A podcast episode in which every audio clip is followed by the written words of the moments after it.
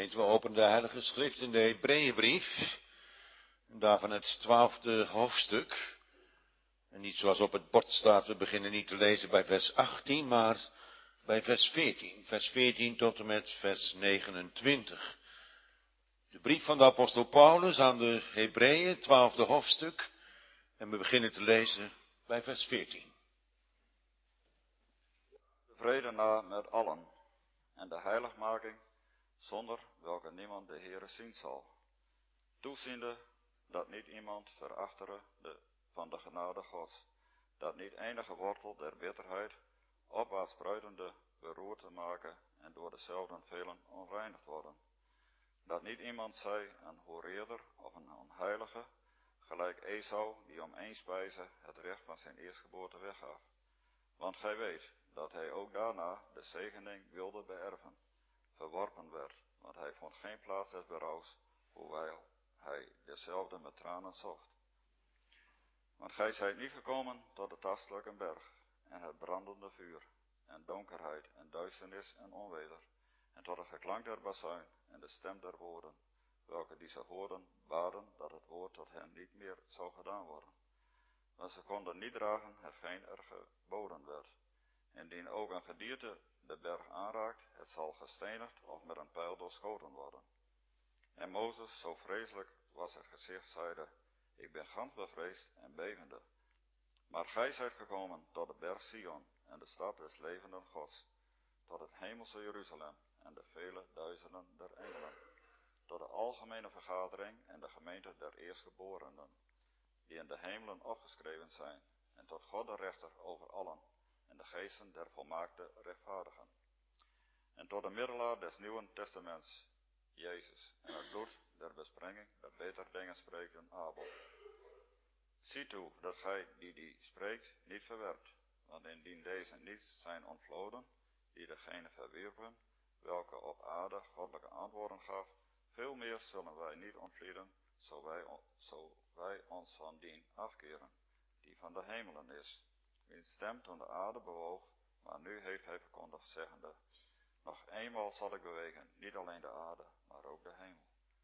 En dit woord, nog eenmaal, wijst aan de verandering der bewegelijke dingen, als welke gemaakt waren, opdat blijvend zouden de dingen die niet bewegelijk zijn. Daarom als zo wij een onbewegelijk koninkrijk ontvangen, dat ons de genade vasthouden, door de welke wij welbehagelijk God mogen dienen met eerbied en godvruchtigheid, want onze God is een verterend vuur.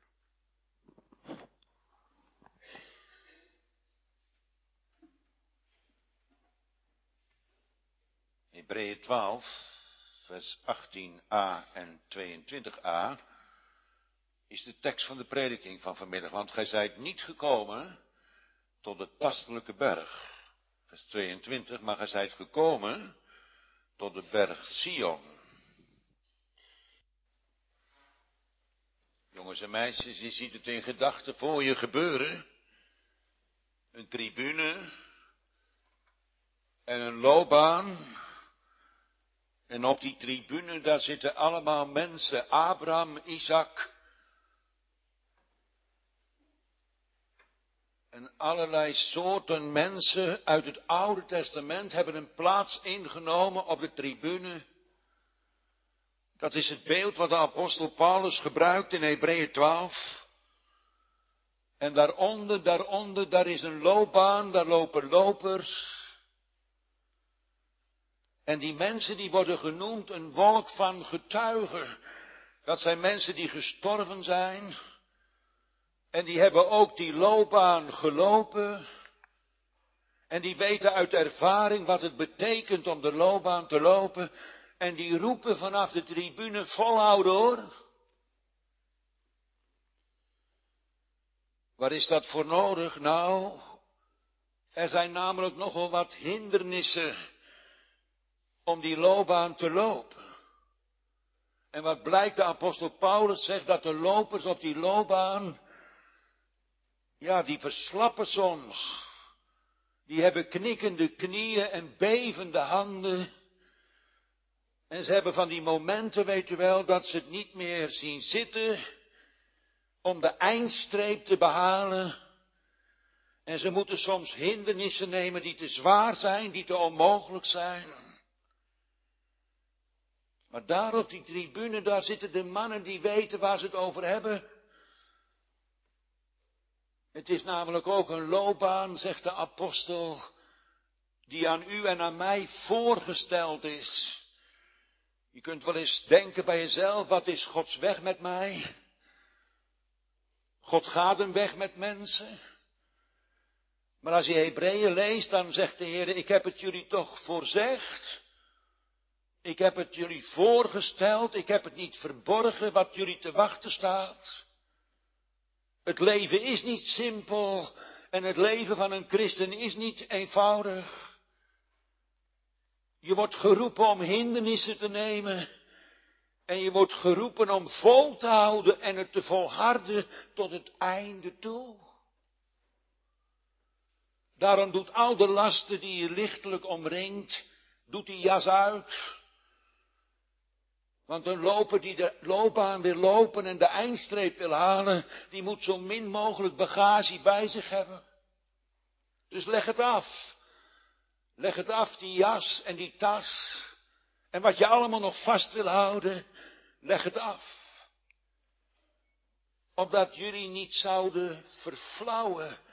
Opdat jullie niet te moedeloos zouden worden om de loopbaan tot het einde toe te lopen. En jullie moeten niet schrikken, Hebreeën. En gemeente van Driesem, u moet niet schrikken. Als jullie beproefd worden.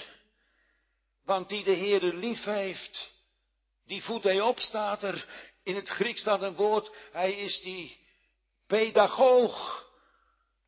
Gods kinderen moeten opgevoed worden. En de Heere gaat een weg met ons. Als we op die loopbaan lopen.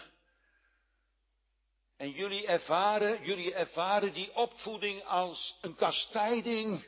En jullie worden moedeloos van die kastijding. Maar jullie moeten niet moedeloos worden. Want de Heer doet dat juist omdat hij jullie lief heeft. Hij wil niet dat je voor galg en rat opgroeit. En daarom overkomt het je. Dat je je kind moet gaan offeren zoals Abraham. Of dat je misschien wel als Job met je tien kinderen naar het graf moet. Of soms al je bezittingen kwijtraakt. Misschien zegt u, daar heb ik niet op gerekend. Ik vind die prijs te duur, dominee. Ja, maar als we de voetstappen van Christus willen drukken, dan kan het niet anders.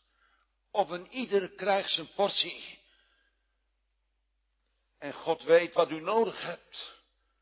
Maar hij doet het met een doel. Hij doet het niet om u te kastijden in de zin dat u moedeloos zal worden. Maar God wil dat ge zijn heiligheid deelachtig wordt, zegt de Hebreeënbrief.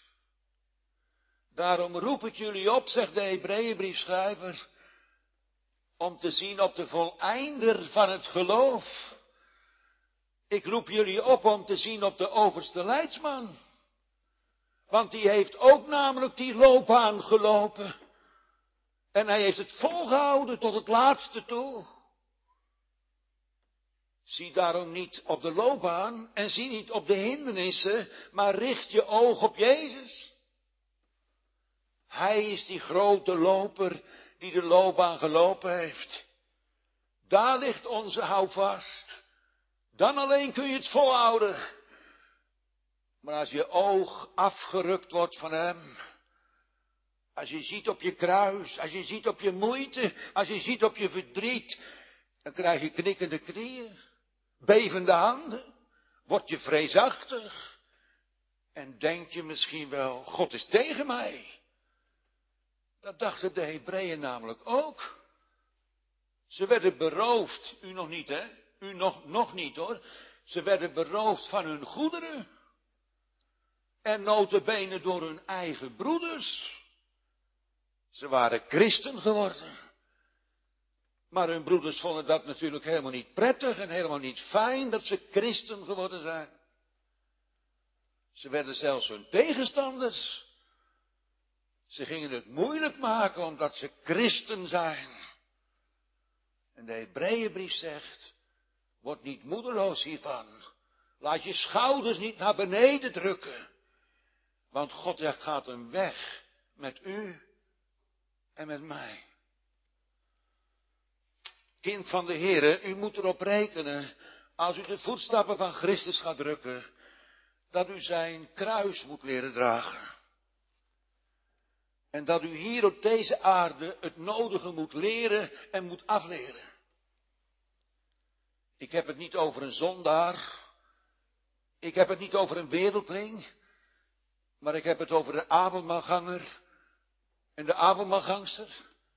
Ik heb het over degene die met mond en hart beleiden dat ze bij het koninkrijk van God horen.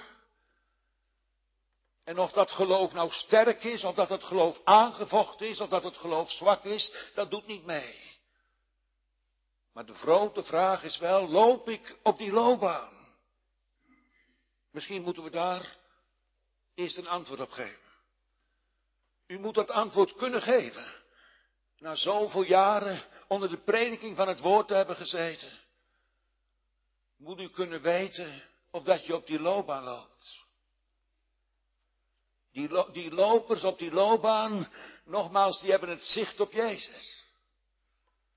Die zien in hem, die zien in hem de overste leidsman. En die zien in hem de voleinder van het geloof.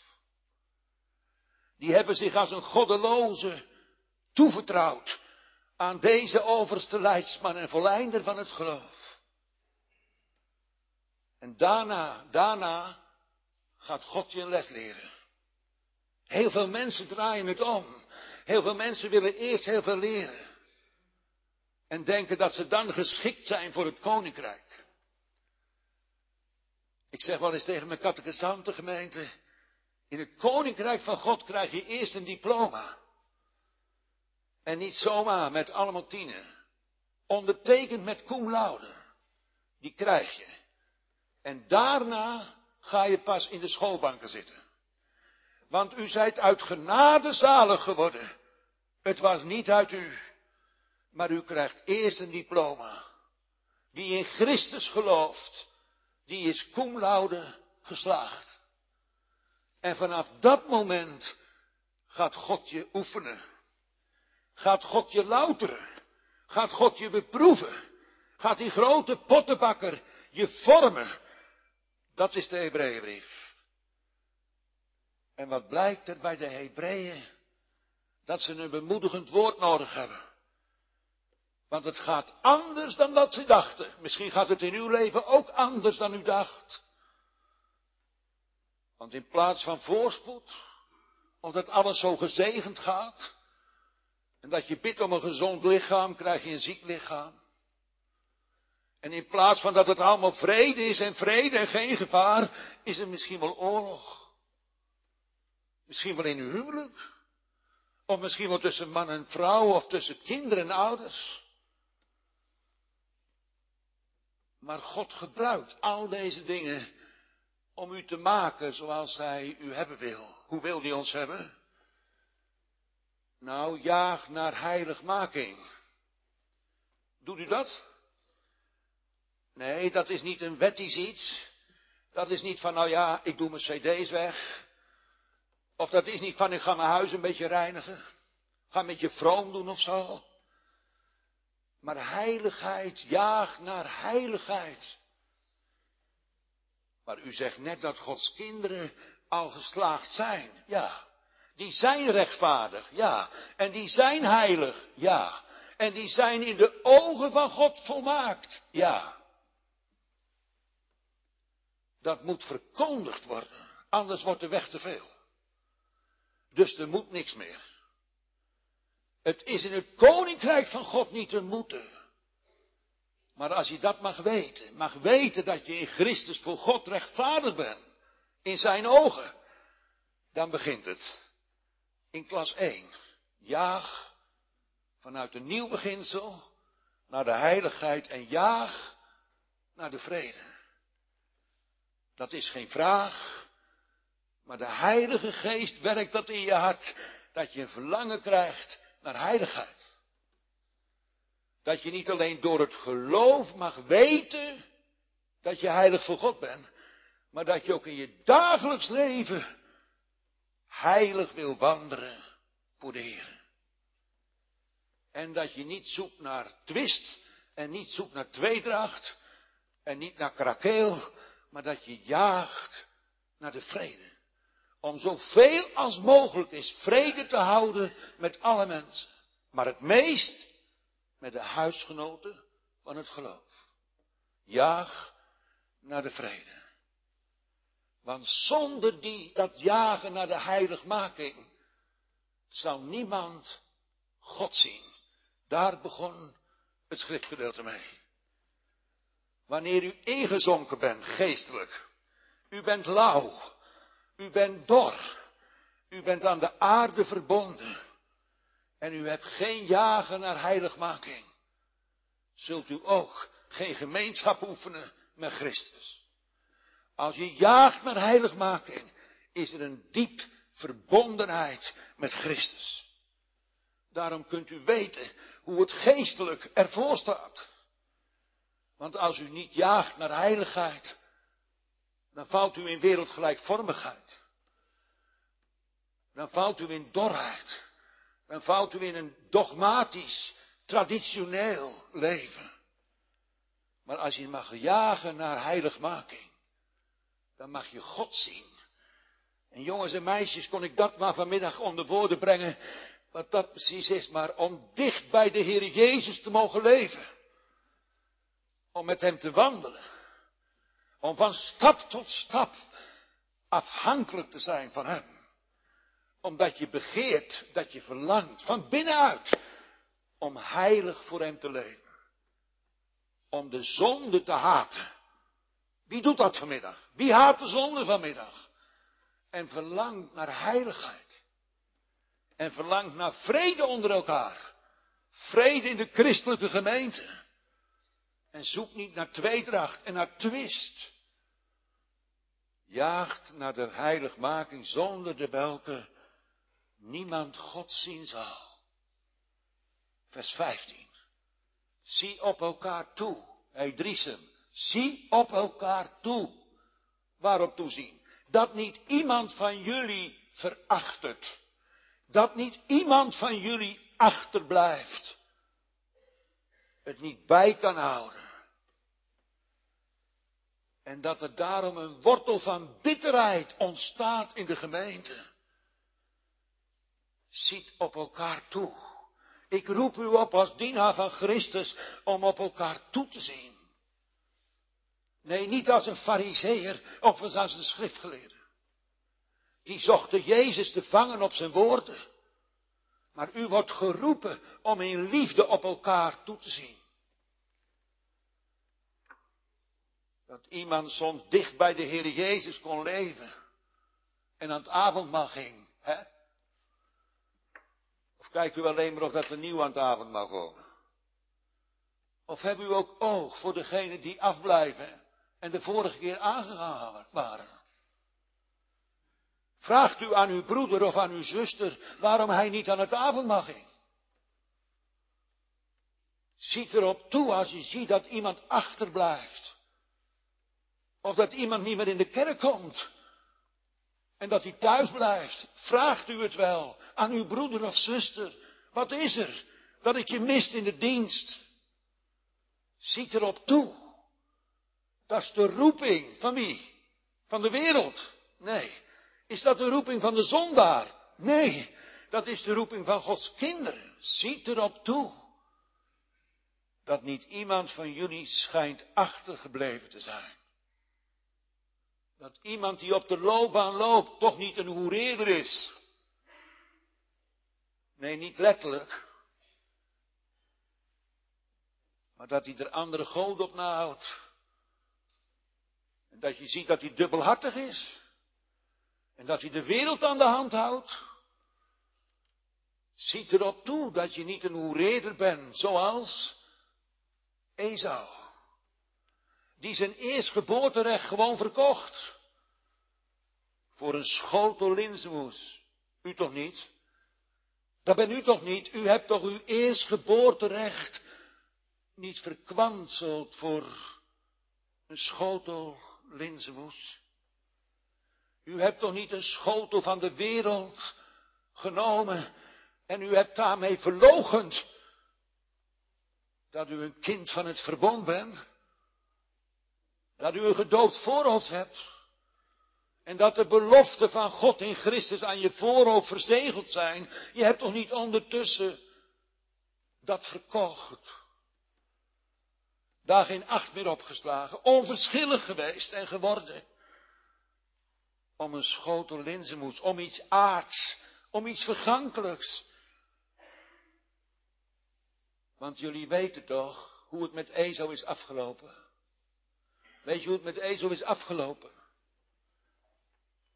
Hij zocht de plaats des berouws. Die tekst moet u thuis eens onderzoeken. En hij heeft hem niet gevonden terwijl hij hem met tranen zocht. Weet je wat er staat?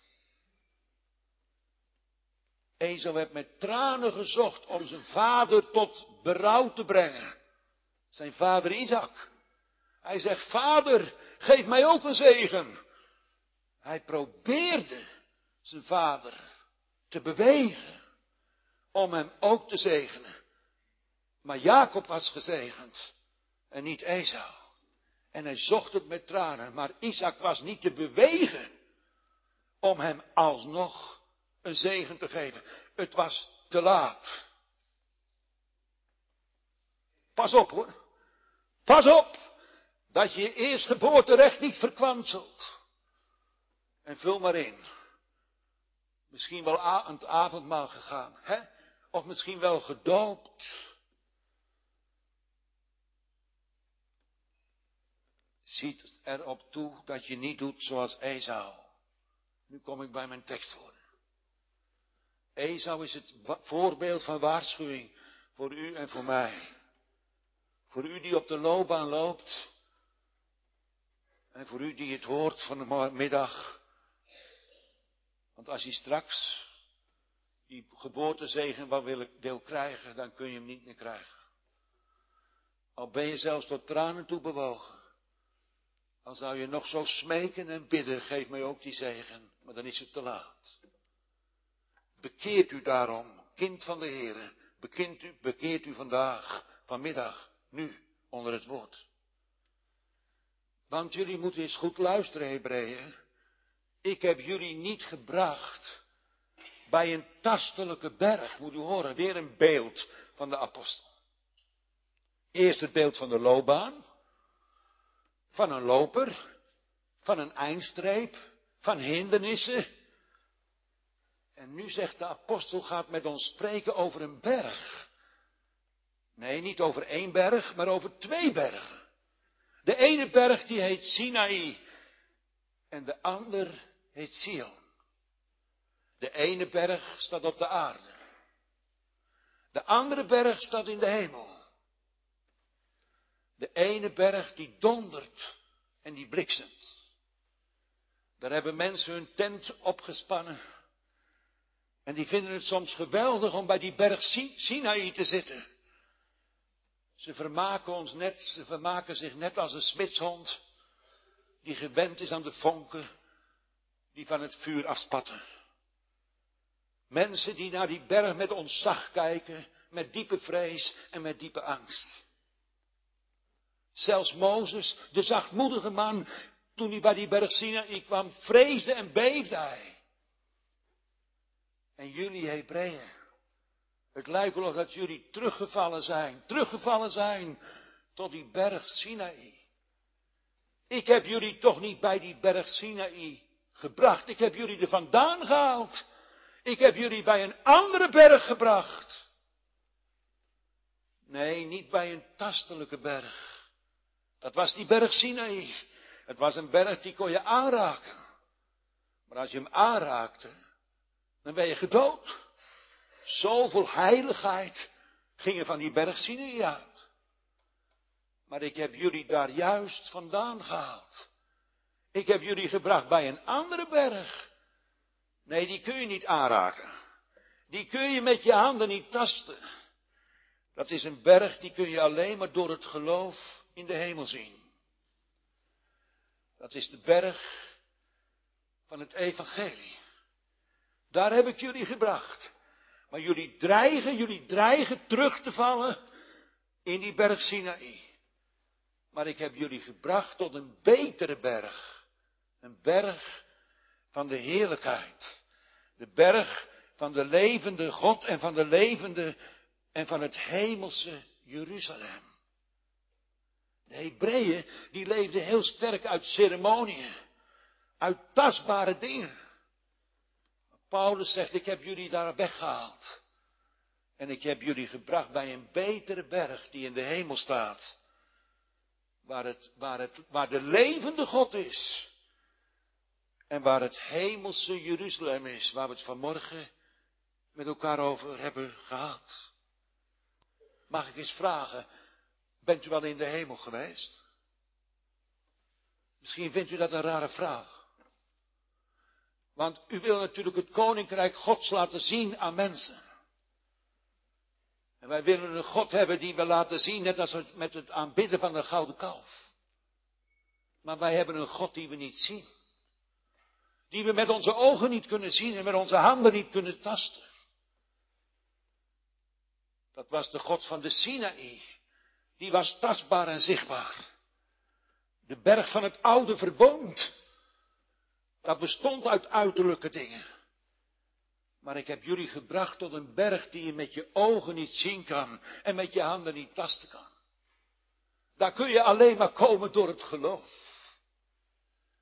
En hoe weet ik dat, dominee? Hoe weet ik dan dat daar het alleen te vinden is? Omdat het woord het ons zegt. En daarom ben ik naar Driesem gekomen. Om u dat onzichtbare, wat je met je handen niet tasten kan, en wat je met je ogen niet zien kan, om u dat te verkondigen. Om dat in uw schoot te leggen. Om dat voor uw ogen te schilderen. Omdat ik u mee zou nemen, mee zou nemen naar die berg daarboven. En wie is daarboven? In die berg Sion. Daar is Jezus. Daar is de zaligmaker. Daar is het bloed van de verzoening. Dat is het bloed wat betere dingen spreekt dan het bloed van Abel. Dat riep om wraak. Maar dat bloed daar van Christus, dat roept niet om wraak. Dat bloed roept om verzoening. Dat moet u verkondigd worden. Dat moet u voor ogen geschilderd worden. Dat moet u aangeboden worden. Want u hoeft niet in de hemel op te klimmen. En u hoeft niet in de hel neer te dalen. Om het daar te halen. Dan zal u uw best doen om dat, om dat te presteren. Het zal u niet lukken. Maar wij verkondigen u dat er één is afgedaald in de hel. En één naar de hemel is opgeklommen. Jezus. En nabij u is het woord in uw mond en in uw hart. En dit is het woord het welk wij u prediken. Hebreeën, jullie dreigen betties te worden. Jullie dreigen terug te vallen bij de berg Sinaï. Jullie zijn angstig en jullie zijn bevreesd. En jullie voelen je veroordeeld. En je hebt gefaald. En je hebt gestruikeld. Dat komt omdat jullie bij de verkeerde berg zijn. Dat is die berg die eist van jullie iets en die vervloekt je. Maar ik heb jullie gebracht bij een andere berg. De berg van Gods genade. Waar je vrede, verwondering, blijdschap, vreugde mag ontvangen bij die berg. De berg van de grote koning. Daar verzamelen zich Gods kinderen. Weet u het nog? Die tijdelijk naar de hemel gaan. En waar de zielen zijn, de zielen zijn van de Godvrezende, daar waar het lam is, daar in de hemel, op die berg, daar is de stad Jeruzalem, de geestelijke stad, de stad van de grote koning. Daarom daarboven, daarboven, daar moet u wezen. En hier beneden is het niet. Daar bent u wel achter, toch? Of niet? Of bent u er nog niet achter? Dat het hier beneden niet is, maar daarboven, daarboven, daar moeten we zijn. Daar is vrijheid. Daar is aanbidding. Daar is verwondering. Daar zingen we, in God verblijd, aan Hem gewijd, van zere wegen. Daar, daarboven. Waar je met je handen niet komen kan. En met je voeten niet naartoe kan snellen. Maar het wordt u verkondigd. Het hemelse Jeruzalem. Vanmorgen hebben we het gehoord. Het is tijdelijk. De Bijbelheiligen zijn tijdelijk met hun ziel in de hemel. En met hun lichaam worden ze bewaard in de aarde. En als de dag komt van de wederkomst, dan zal dat nieuwe Jeruzalem, waar hierover gesproken wordt, uit de hemel neerdalen. En dan zal de hemel op aarde komen. En dan zullen Gods kinderen hier op aarde, met een lichaam en met een ziel, met Hem wandelen. Met Hem wandelen die hun lief gehad heeft. Met een eeuwige liefde. Hebreeën, waarom zoeken jullie het nou telkens bij die berg Sinaï? Waarom lopen jullie benauwd en angstig over de wereld? Waarom zijn jullie bang voor het oordeel en bang voor de oordelen die over de wereld komen? Je bent bij de verkeerde berg. Je moet bij de berg zijn van de vrede. Je moet zijn bij de berg waar het bloed der verzoening gesprenkeld wordt. Dat je achter dat bloed, mijn vriend, mag schuilen. Dat je vrede mag vinden hier op aarde, achter dat bloed der verzoening. Daarom, het is het bloed van het nieuwe verbond. Hebreeën, jullie kunnen dat niet dragen wat er gebeurt bij de Sinaï. Zelfs Mozes kon het niet. Laat staan jullie. Ga weg bij die berg. Ga naar die andere berg. Die berg die ik jullie heb voorgesteld. En die ik jullie heb gepredikt. Omdat jullie zouden leven door het geloof uit de Heer Jezus Christus. Nee, die staat niet op de berg Sinaï. Daar vindt u geen bloed. Daar vindt u geen verzoening. Daar vindt u geen blijdschap. Daar vindt u geen vrede. Daar vindt u geen rust voor uw ziel. Dan moet u bij een andere berg zijn. De berg van de grote koning. De berg van het nieuwe Jeruzalem. De berg van de vele duizenden der engelen. Ik hoop dat u vanmiddag door de Heilige Geest wordt meegenomen, want u zit zo vast aan deze aarde. U zit zo vast aan de wereld. U zit zo vast aan de beslommeringen van elke dag. En misschien verontschuldigt u uzelf. En zegt, dominee, ik kan toch ook niet helpen. En dominee, het vraagt zoveel van me. En ik word soms zo in beslag genomen. Ik wil het eigenlijk niet. En u probeert misschien anders te gaan leven. Andere dingen te gaan doen, maar het lukt u niet. De angst en de onzekerheid, die beheerst uw leven. En u verbergt het misschien achter een netpak of achter een nette jurk, maar u hebt geen vrede. Want u hebt geen contact met de berg Sion. U hebt geen contact met Hem die vrede geeft. Daarom ben ik gekomen om het u vanmiddag aan te zeggen. En ik bedoel het echt heel eerbiedig, maar wie de schoen past, die trekt hem aan. Opdat u tot inkeer zou komen. Tot bekering. Dat moet niet in de wereld gebeuren. En in de eerste plaats ook niet met een zondaar.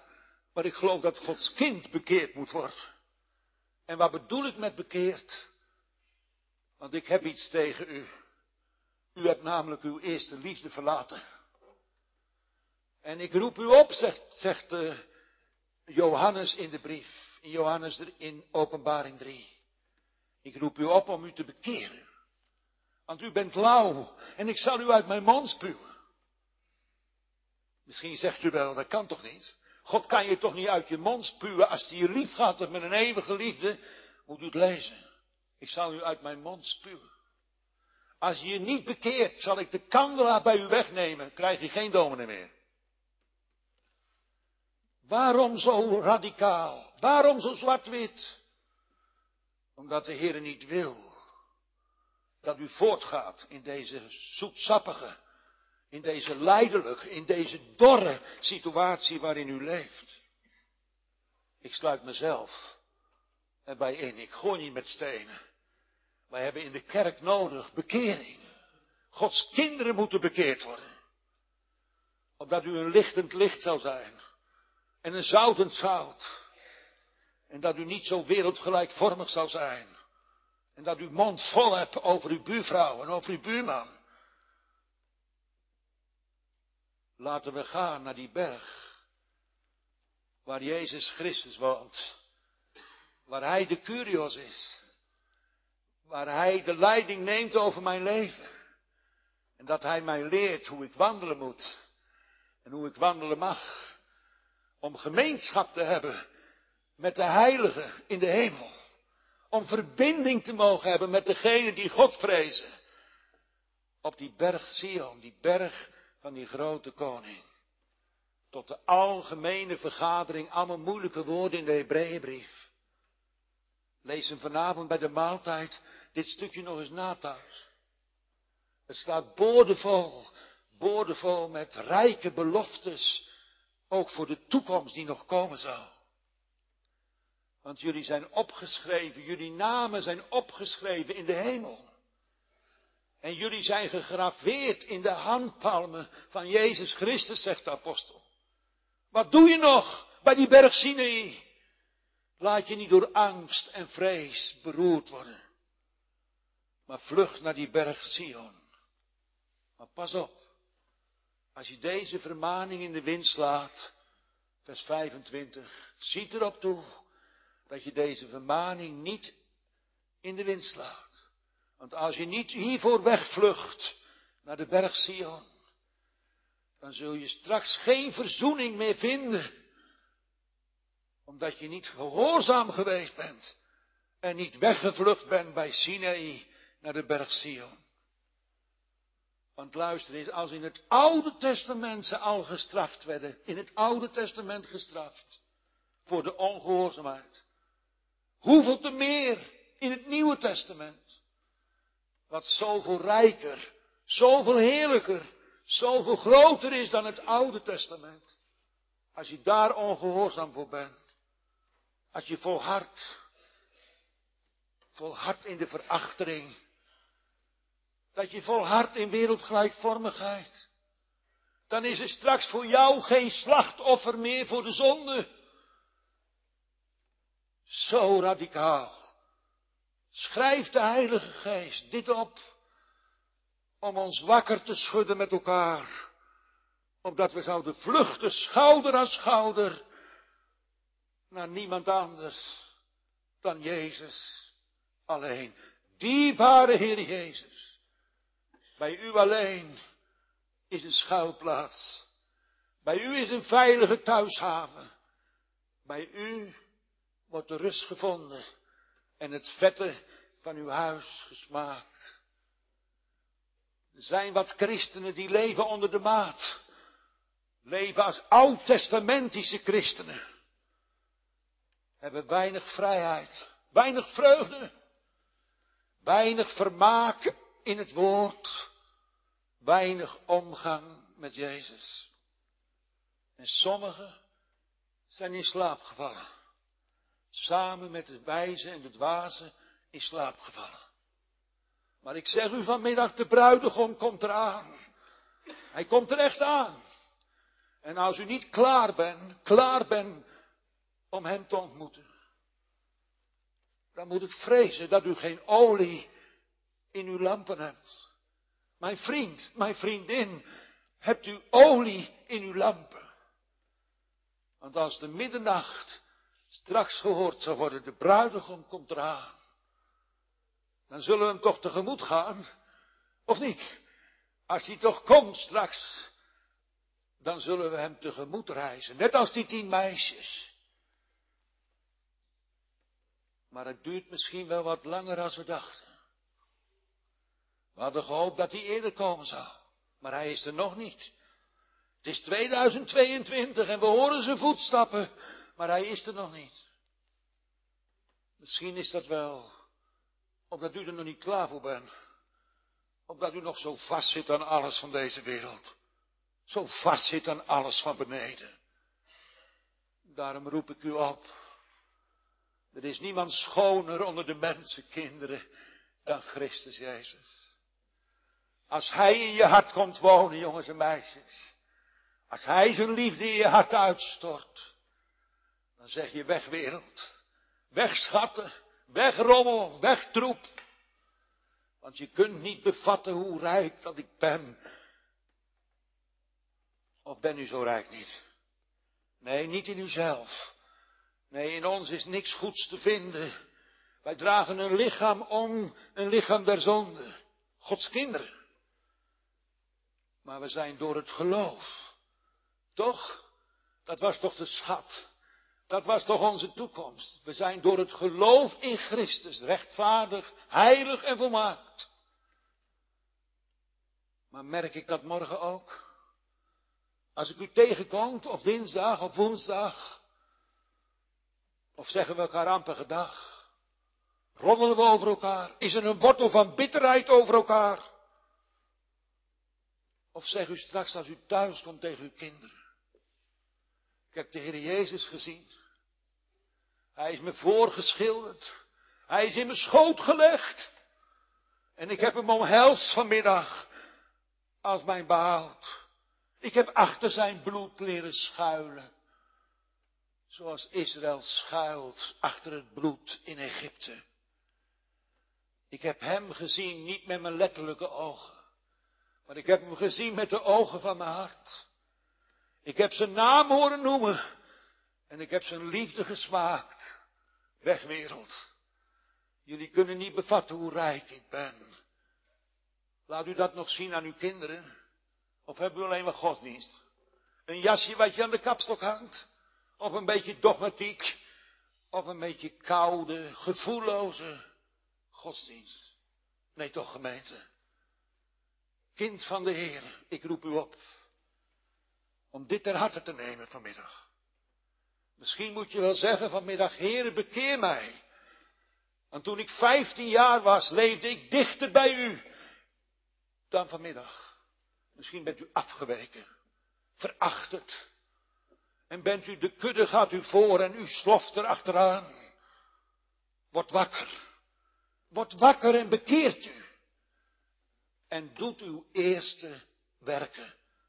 Toen je pas tot het geloof kwam. Toen de liefde in je hart brandde als een vuur. Toen had je niet nodig dat ze je vermaanden. Want dan werd je mee wakker en ging je ermee naar bed. En de liefde van Christus, die drong je. Maar vanmiddag, vanmiddag misschien wel zo anders. Misschien wel zo overspoeld door alles. En net bij de auto hadden we het er ook net over. Druk, druk, waar heb u druk mee? Toch niet met de schatten van deze wereld. Want het gaat ten koste van uw geestelijk leven. U veracht het. U dreigt, u dreigt afvallig te worden. Daarom roepen wij u op, als een dienaar van Christus, om op Christus te zien. Om u vast te klampen aan die schoonste alle mensenkinderen. Genade is op zijn lippen uitgestort. Mijn zondaar en zondares, vlucht tot hem. Opdat je voortaan in een nieuw leven voor God mag wandelen. En dat de wereld zal zeggen, wat is er met Driesem aan de hand? Hé hey Driesem, omdat het huis van God vol is van de Heilige Geest. Niet weglopen hoor, niet naar een andere kerk gaan, maar met elkaar tot bekering oproepen. Elkaar vermanen, toezien op elkaar. In deze kerk heeft God ons nog gelaten. Het is de slechtste kerk. Ik weet ook geen betere. Maar dit is de kerk waar we naar verlangen moeten. Dat een herleving komt. En die begint onder Gods kinderen. Want als wij de Heer Jezus niet kennen, dan weten we ook niet wat we missen. Maar als je de Heer Jezus persoonlijk mag kennen, ontmoet hebt in het woord, en je hebt hem aan je hart leren drukken, en hij is in je komen wonen, dan kan het toch niet anders. Of ze zullen het aan u zien, al zeg u geen woord, Maar ze zullen het aan u zien wie uw liefste is. Of u meer van de wereld houdt en meer van je ego, of dat je meer van Christus Jezus houdt. We gaan naar huis. Die berg, dat onthouden we. Er is een berg Sinaï en er is een berg Sion. Die berg Sinaï, die is hier beneden. Die is tastbaar, die is zichtbaar. Die dondert en die vloekt. Maar die andere berg, die is niet tastbaar en niet zichtbaar voor het oog. Dat is het geheim. Door de Heilige Geest. Door het geloof. Dat je die berg mag zien in de hemel. Waar de Heer Jezus wandelt. Zoek daarom, mijn kind, zoek daarom de dingen die boven zijn. En zoek niet de dingen die op aarde zijn. Want de aarde die is voor straks. En de hemel die is voor nu. Amen.